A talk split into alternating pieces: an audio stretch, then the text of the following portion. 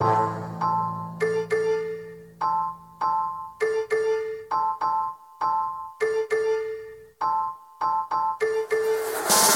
Dani Stover, and this is Today in TO, a podcast that takes a look at the biggest stories in the city and connects the dots on what's going on. On today's episode, nothing lasts forever. And if you bought a couch from a grown man cosplaying as a burglar and you haven't received the goods yet, you're not going to be happy to hear that Bad Boy Furniture just announced that they intend to file for bankruptcy, leaving a lot of customers in the lurch with no place to sit. Plus, the provincial government is expected to make an announcement that will impact the future of the beer store. What's in this master framework agreement and what happens if it's not renewed? Could this be the last call for the beer store in Ontario? I mean, it has been around since 1927. Maybe it is time to return it for a deposit. That's all coming up on Today in TO.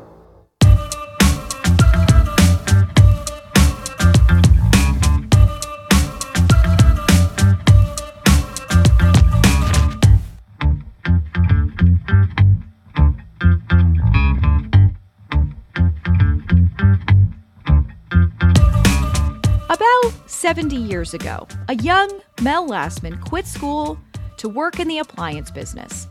This was in 1953. Lastman's future wife Marilyn hooked him up with the job on College Street. And the first time he hit the showroom floor, Lastman sold two stoves and a fridge. He'd been bitten by the sales bug, and he never looked back. In 1954, Lastman started running Heather Hill Appliances on Weston Road, and when sales were slow, apparently he would follow around ice delivery trucks, noting where they did their drops, and later, Lastman would return to pitch them on buying a refrigerator instead.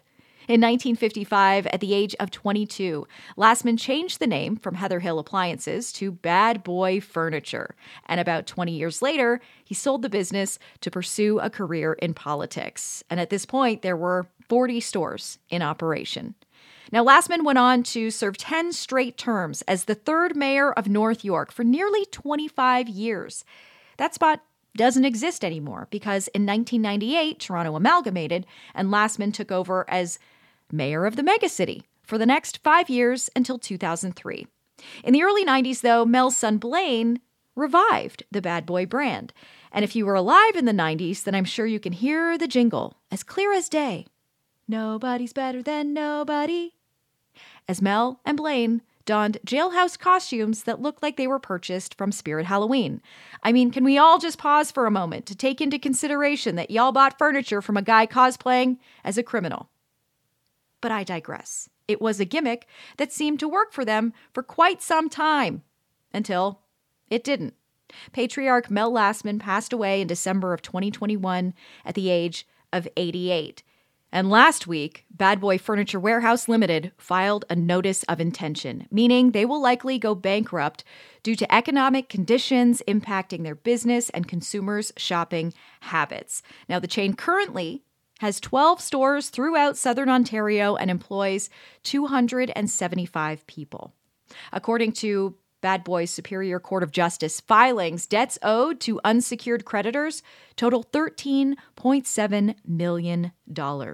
Now, if you bought something from Bad Boy and you've yet to receive it, don't hold your breath. You might be in the category of unsecured creditors. Sean O'Shea is a consumer and investigative reporter with Global News. So people who've spent, oh, I don't know, $6,000, we interviewed three people who'd spent $6,000 over the last couple of months waiting for deliveries of furniture, appliances, the whole thing. They keep getting, you know, put off. It's coming next week. It's coming next week. Then they hear about the bankruptcy filing. It's not coming at all. $6,000 gone. Um, then we had other people we talked to who had credits. They had nice big gift certificate credits can't use them. A couple we talked to just got married in September, and one of their good friends gave them a $1,000 bad boy gift certificate as a wedding gift. Guess what? It's not worth the paper it's printed on. That's got to be infuriating. And this is like salt on the wound because the stores are open and they are selling inventory inside to people who are prepared to pay cash. They're effectively liquidating the business, even though these consumers can't uh, use their gift certificates and can't get the furniture or appliances that they've already paid for. But if the stores are open and still have inventory, why can't they help out the people who are caught in the middle of this. I paid for a fridge. I didn't get my fridge. You have a fridge on your showroom floor. So give it to me. They're basically being treated as creditors, right? You've you've paid a deposit or you've made a payment toward purchasing something. It effectively has made you a creditor, not a secured creditor. The secured creditors are the banks, the government of Canada, the real estate companies, the um, the at the locations, um, the the appliance companies, so basically, as a consumer, you are on the bottom of the heap. These people mm-hmm. aren't going to get their money back. There's a, a, small ray of hope for people. If you've paid with a credit card, which is something I always encourage people to do because you're not using your money, you're using the bank's money. If you did not, if you used a major credit card like Visa or MasterCard or American Express, um, you should be able to have that payment reversed uh, because you did not get the goods that you paid for. However, if you use cash or a debit card or you use the store's own credit card, that's a whole different thing. It's quite the mess, and you know who's going to clean it up? Nobody. On the way. It could be the end of another long time and iconic business in Ontario, but it also could be the start of something better. More on that after this.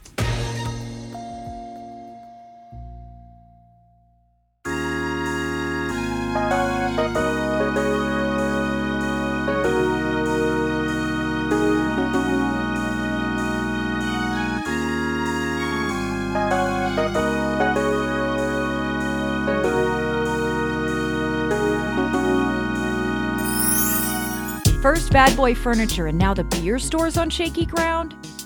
Okay, well, this is different, and I actually think it could solve a lot of problems. Cancel the Master Framework Agreement, meaning you're opening up the market when it comes to who can sell beer in the province.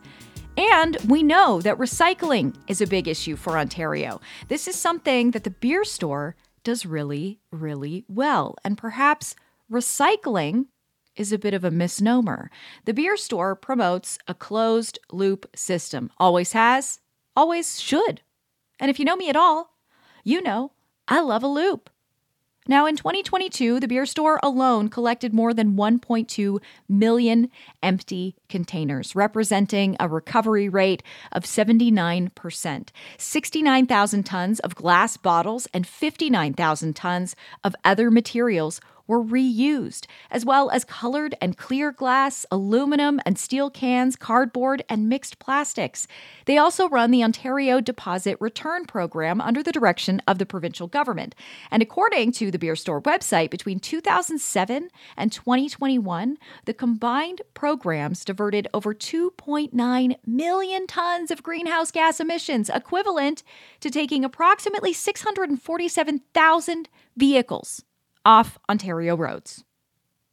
In my opinion, we must protect this framework at all costs. Now, I'm not saying we should continue to have the beer store operate as is. I'm saying that if something's only half broken, maybe only half fix it, or try to innovate it somehow. Back to that in a moment. Now, according to sources, the provincial government is expected to announce details surrounding the Master Framework Agreement. This was first signed in 2015 under the previous Liberal government, and it limits the expansion of beer and wine sales. It's up for renewal in 2025, but it's looking like the province might scrap it. This would open up the market and would allow for beer sales in grocery and convenience stores. It also would be welcome news to craft brewers in Ontario. Here's Troy Birch, Senior Manager in Sales and Development at Great Lakes Brewery. Part of the MFA, the Master Framework Agreement, stipulates that if brewers want to open additional stores, they can only have two. And that second location has to be tied to a production facility. Therefore, you have to produce on site in order to have a retail store on site. And it goes even further to say, of that production, 50% of what you sell has to be brewed on site. So, with the MFA uh, potentially going away um, as of 2025, 20, uh, we're hoping that allows us at Great Lakes and others uh, across the province to say, hey, we're going to open a standalone retail outlet with tap room in, uh, say, Ottawa or London, putting more money back into local economy um, that we do here in Etobicoke and downtown Toronto. We support charities. We support, uh, you know, kids baseball teams, hockey teams. We have live music. We have trivia nights. They're really uh, community hubs that sell beer, uh, but more so they sell and create experiences. He's not wrong, and Great Lakes also supports amazing podcasts like Today in TO. So, if the MFA was scrapped, what would this mean for craft beer? It'll open up availability, open up convenience. Now, convenience stores, when you go into uh, convenience stores, gas stations, you look at the pop fridges and you see Coke or Pepsi. We're really hoping and uh, hearing that that's not going to be the case when it comes to allowing craft beer to flourish in convenience stores. Um, but part of the MFA currently states that if you sell beer in grocery stores, uh, the grocery chains have to at least have 20% of that devoted shelf space to craft breweries. We need that number to go up, or we need that number to go away. Um, and that allows us a fair um, playing field when it comes to getting shelf space at uh, C stores, gas stations, what have you. Ah, convenience stores. This must be welcomed news for them too.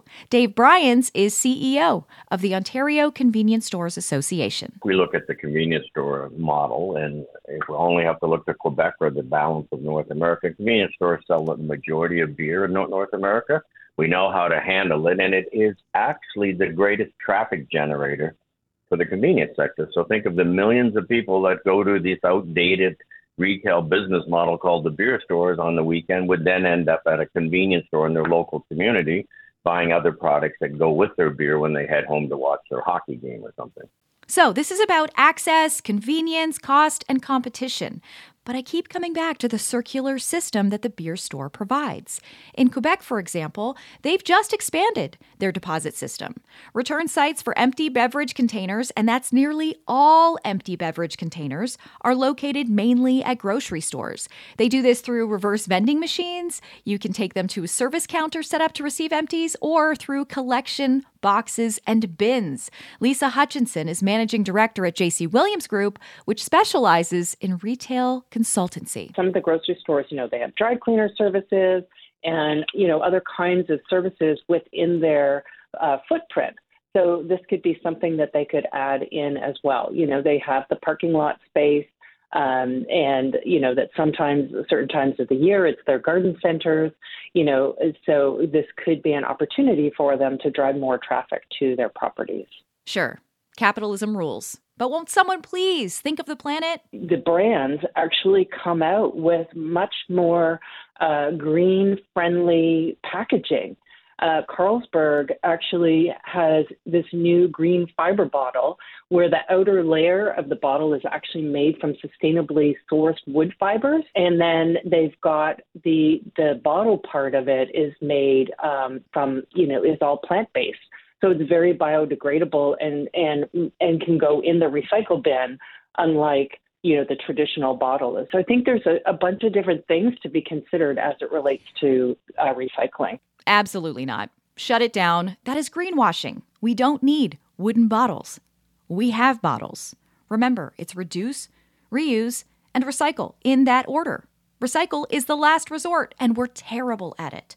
I think we're calling it recycling, but like I said, I think that is misleading. Don't get it twisted. These deposits are reducing and reusing, and then they are recycling. So I know biodegradable, compostable, and quote, green packaging is out there and it's being framed as some sort of superhero for the planet. But it's all garbage. So, while we wait to hear whether or not this master framework agreement will be renewed or not, I'm going to take my precious cans back to the beer store for a handful of change, and I'm going to enjoy it. Now, Speaking of the beer store, did you know it was founded in 1927, which is convenient because that was the year that Prohibition ended in Ontario? I wonder if they're connected. With more on that, here is producer Glenn Bragoiner.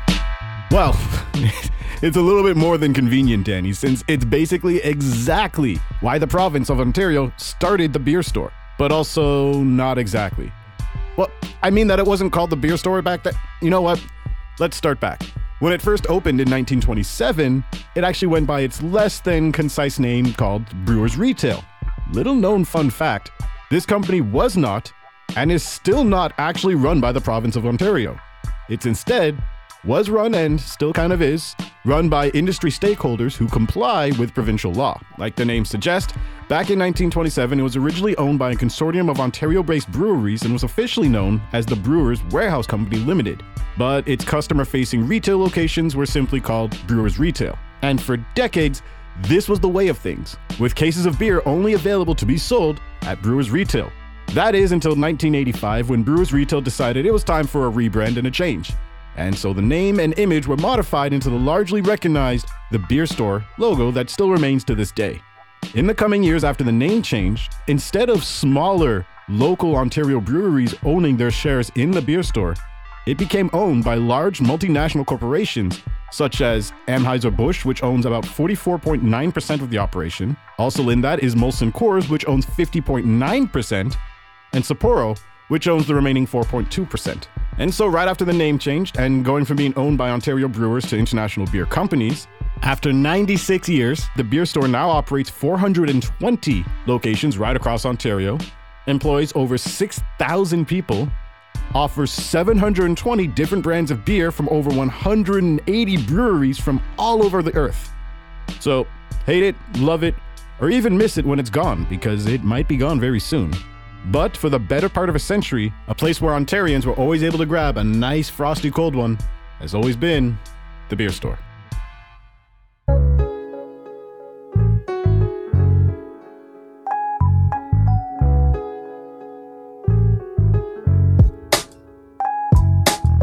You know, there's just something about the beer store that makes me feel kind of nostalgic.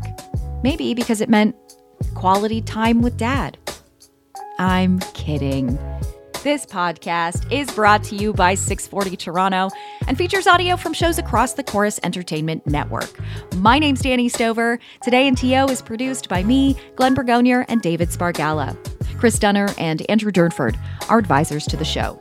You'll get a fresh, new episode for you to stick in your ear holes next Wednesday. So why don't you come on back and join me then? Have a great week, and we'll chat again soon. Bye bye.